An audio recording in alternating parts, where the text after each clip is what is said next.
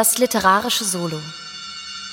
Podcast vom Schauspiel Wuppertal.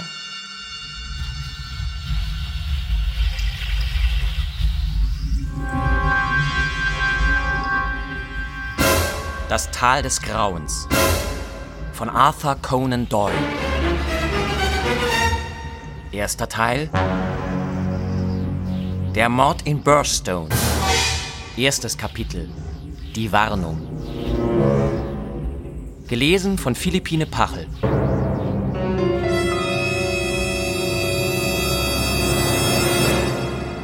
Ich bilde mir ein, sagte ich. Ich würde mir nichts einbilden, unterbrach mich Sherlock Holmes spöttisch. Ich bin sicherlich einer der fügsamsten und geduldigsten Menschen dieser Welt. Aber dieser Ausfall meines Freundes brachte mein Blut doch etwas in Wallung.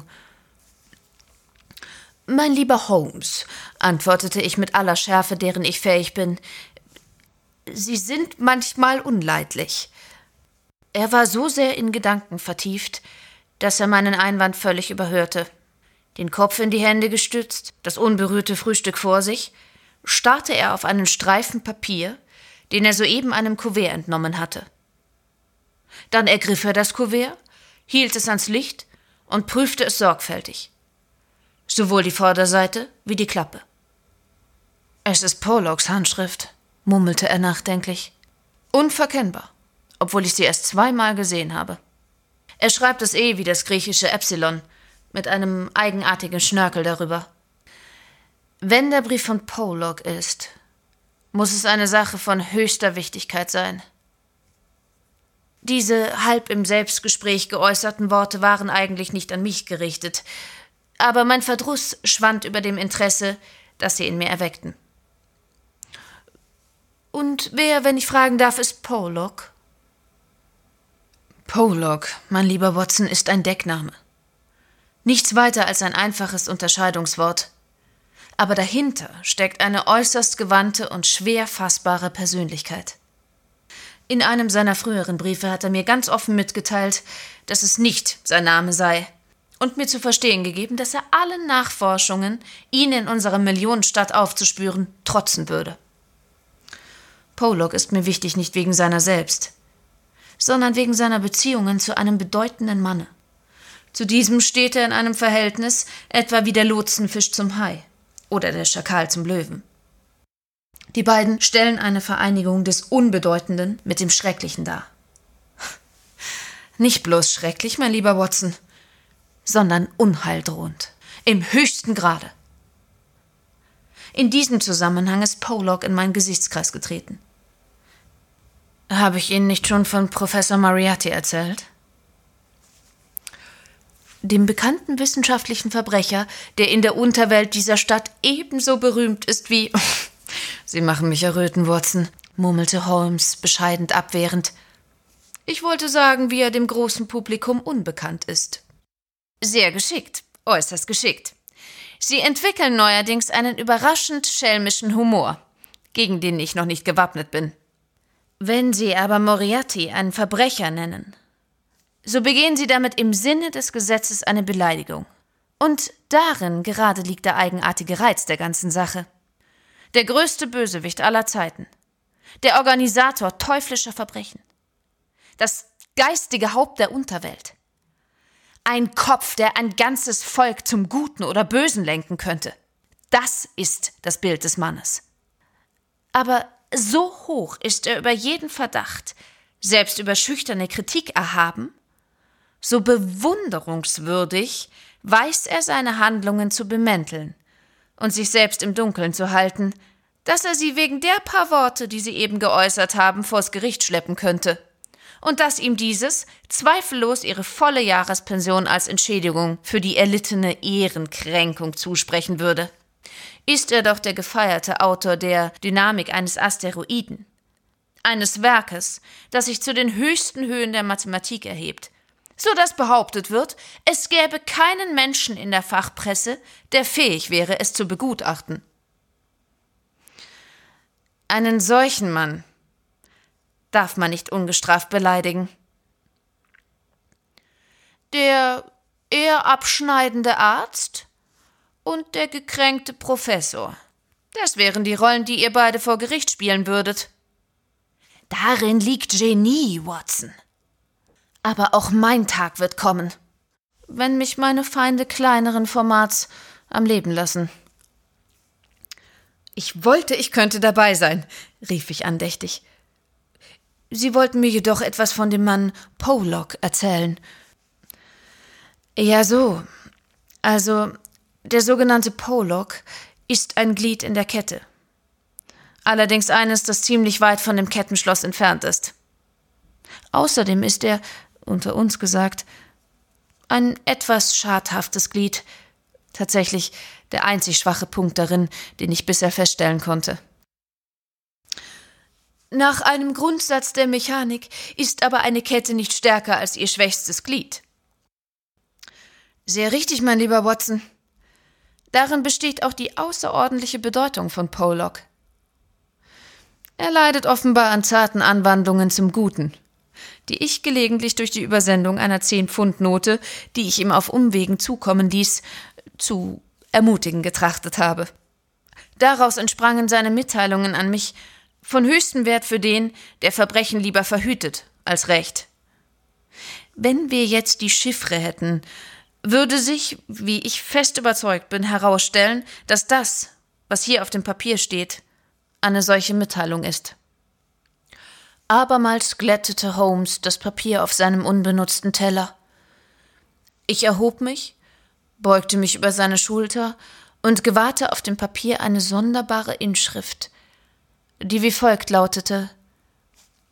534 K2 13 12736 Douglas.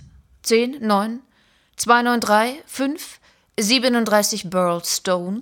26 Burlstone. 9127 Was halten Sie davon, Holmes? Es ist offenbar ein Versuch, mir eine geheime Nachricht zu übermitteln. Aber was haben wir von einer Chiffre-Nachricht ohne den Schlüssel dazu? In diesem Falle nicht das geringste. Warum sagen Sie in diesem Falle? Sehr einfach. Weil ich eine ganze Menge Chiffren so leicht lese, wie die geheimnisvoll abgefassten Inserate in den Zeitungen. Solche plumpen Versuche, Nachrichten geheim zu halten, sind für mich eher belustigend als ermüdend. Aber dies hier ist etwas anderes. Die Chiffrezeichen beziehen sich offenbar auf eine bestimmte Seite in einem bestimmten Buche. Und solange ich nicht weiß, um welche Seite und welches Buch es sich handelt, kann ich damit natürlich nichts anfangen. Aber was soll denn Douglas und Burlstone bedeuten? Das sind zweifellos Worte, die auf der betreffenden Seite nicht enthalten sind. Warum hat er dann nicht angedeutet, auf welches Buch er sich bezieht? Ihre angeborene Schlauheit, mein lieber Watson, jene natürliche Listigkeit in ihrem Wesen, die das Entzücken ihrer Freunde ist, würde es sicherlich nicht zulassen, dass Sie eine Chiffrenachricht und den Schlüssel dazu im selben Kuvert versenden. Wenn es in falsche Hände geriete, wären Sie erledigt.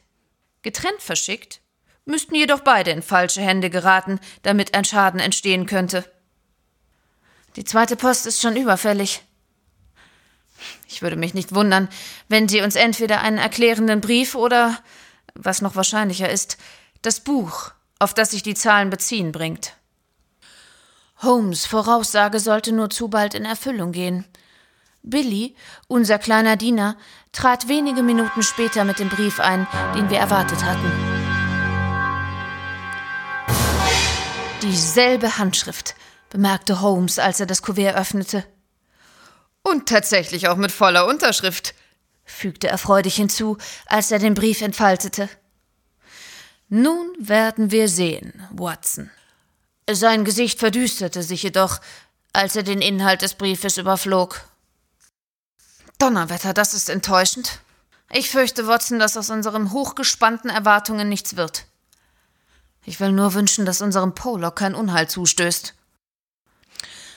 Sehr geehrter Herr Holmes, lautete der Brief, ich kann in der Sache nichts weiter tun. Es ist zu gefährlich. Er hat Verdacht gegen mich geschöpft, wie ich deutlich erkennen kann. Heute kam er ganz unerwarteterweise zu mir herein, als ich bereits dieses Kuvert, in der Absicht, Ihnen damit den Schlüssel der Chiffre zu senden, mit der Anschrift versehen hatte. Ich konnte es gerade noch zudecken. Wenn er es gesehen hätte, würde es mir schlecht ergangen sein. Er ist höchst argwöhnisch. Ich lese es in seinen Augen. Bitte verbrennen Sie die chiffrierte Nachricht, die nun für Sie wertlos ist. Fred Pollock. Holmes versank danach in tiefes Schweigen und starrte finster ins Kaminfeuer, indem er den Brief in seinen Fingern zerknüllte. Vielleicht, sagte er, ist nichts daran. Möglicherweise war es nur sein schuldbeladenes Gewissen, das ihm, dem bewussten Verräter, Argwohn in den Augen des anderen vortäuschte. Unter dem anderen verstehen Sie wohl Professor Moriarty. Niemanden geringeren. Was ist nun zu tun? Ja, das ist die große Frage. Da wir einen der klügsten Köpfe ganz Europas gegen uns haben, mit allen dunklen Gewalten ausgerüstet, ergeben sich für uns geradezu unbeschränkte Möglichkeiten. Jedenfalls ist unser Freund Pollock in tödlicher Angst. Vergleichen Sie einmal die Handschrift in diesem Brief mit der auf dem Kuvert, das, wie er angibt, von ihm beschrieben wurde, bevor er den unheilvollen Besuch empfing. Auf dem Kuvert ist die fest und klar, in dem Brief kaum leserlich. Warum hat er überhaupt geschrieben und die Sache nicht einfach fallen lassen? Wahrscheinlich, weil er befürchtete, ich würde Nachforschungen nach ihm anstellen, die ihm Ungelegenheiten bereiten könnten. Ohne Zweifel, sagte ich, indem ich die chiffrierte Nachricht aufhob und gedankenvoll betrachtete.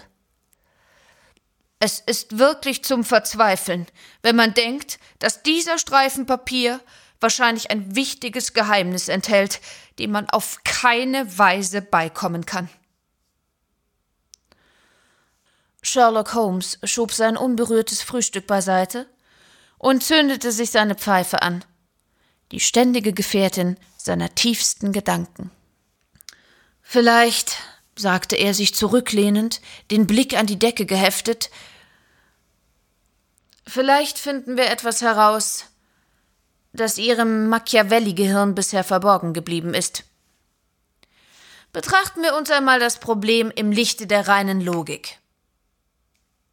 Die Andeutungen des Mannes beziehen sich auf ein Buch. Das ist klar. Und davon wollen wir ausgehen. Eine recht unsichere Spur, nach meiner Meinung. Zugegeben. Aber vielleicht können wir den Bereich der Möglichkeiten etwas enger umgrenzen. Je stärker ich mein Gehirn darauf konzentriere, desto weniger undurchdringlich erscheint mir das Geheimnis. Welche Anzeichen haben wir, was dieses Buch betrifft? Keine. Na, na, so schlimm wird die Sache nicht sein. Die Chiffre beginnt mit der Zahl 534. Und wir wollen annehmen, dass diese Zahl sich auf die Seite in dem Buch, um das es sich handelt, bezieht. Das würde heißen, dass es ein dickes Buch ist. Womit wir schon ein Stück weitergekommen sind. Und was für andere Anzeichen haben wir noch hinsichtlich dieses dicken Buches? Das nächste Zeichen, K2. Was kann das bedeuten, Watson? Zweites Kapitel, ohne Zweifel. Kaum, Watson.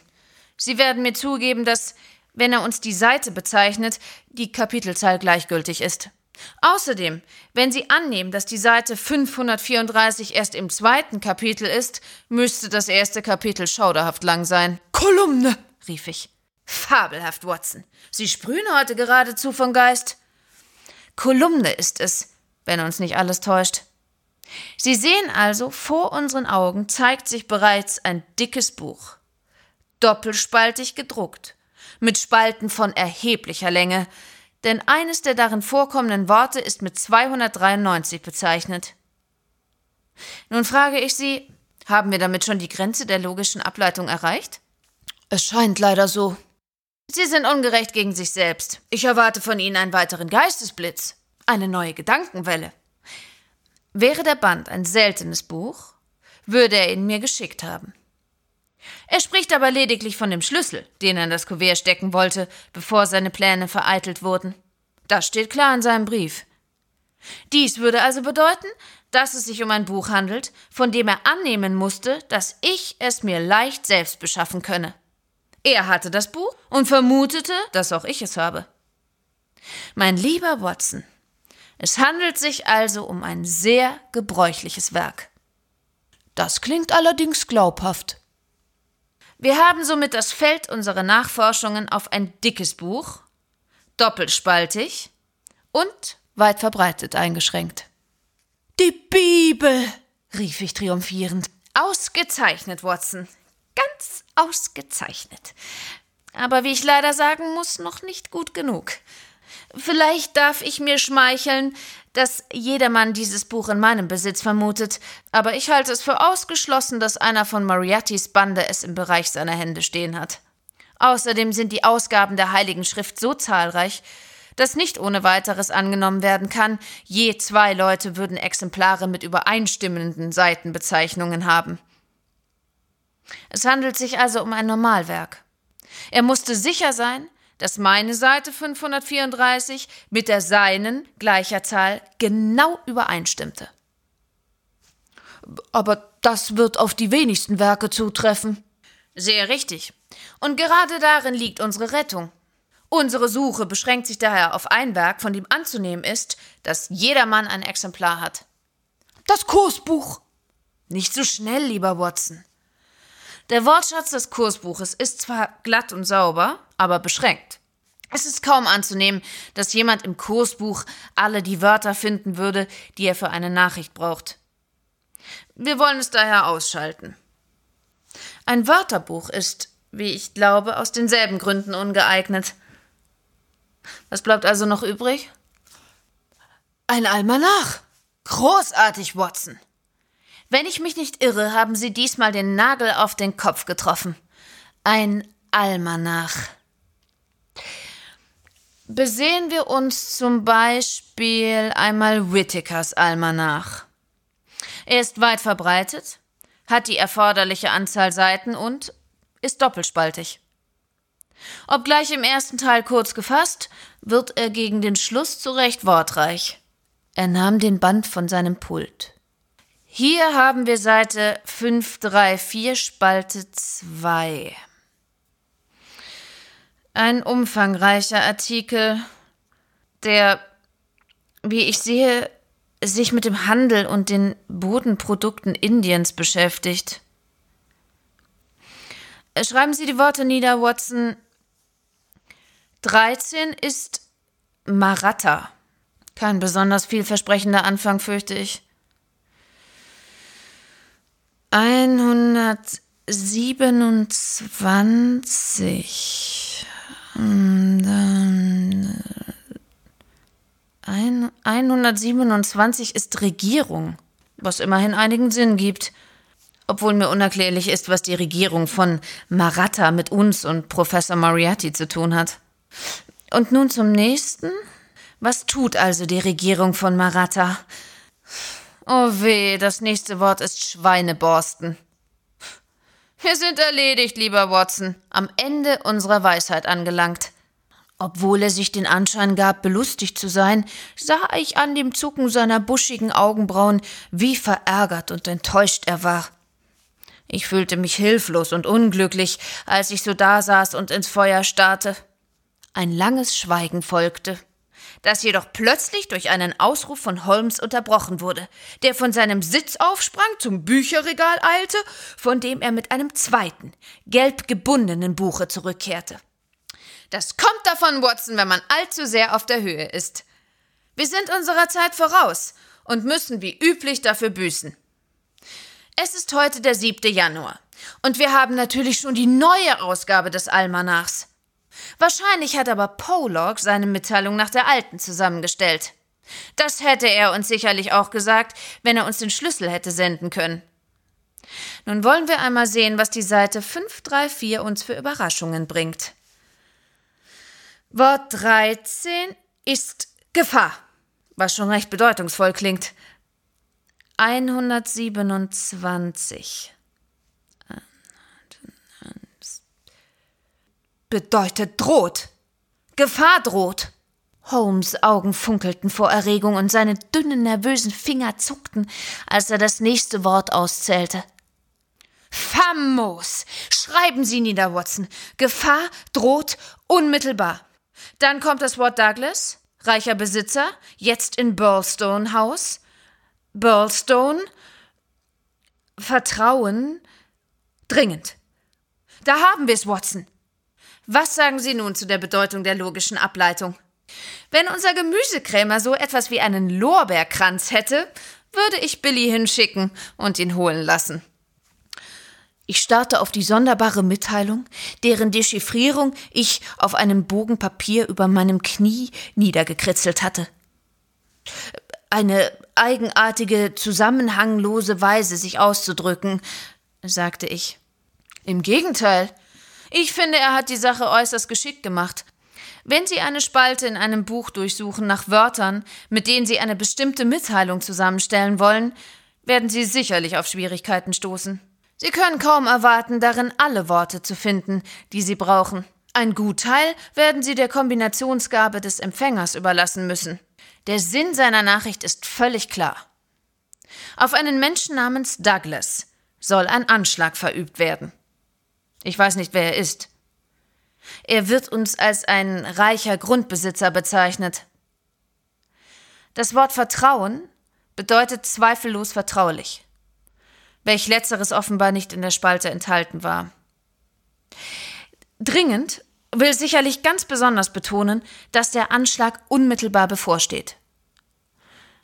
Ich bin der Meinung, dass wir tatsächlich ein wertvolles Stück Arbeit geleistet haben.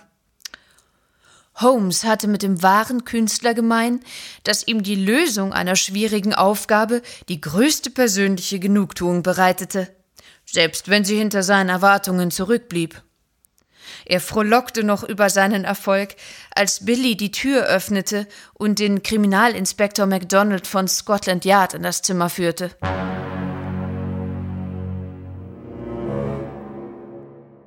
Zu jener Zeit hatte Alec MacDonald noch nicht die Höhe seines Ruhmes erreicht, die er später erklomm.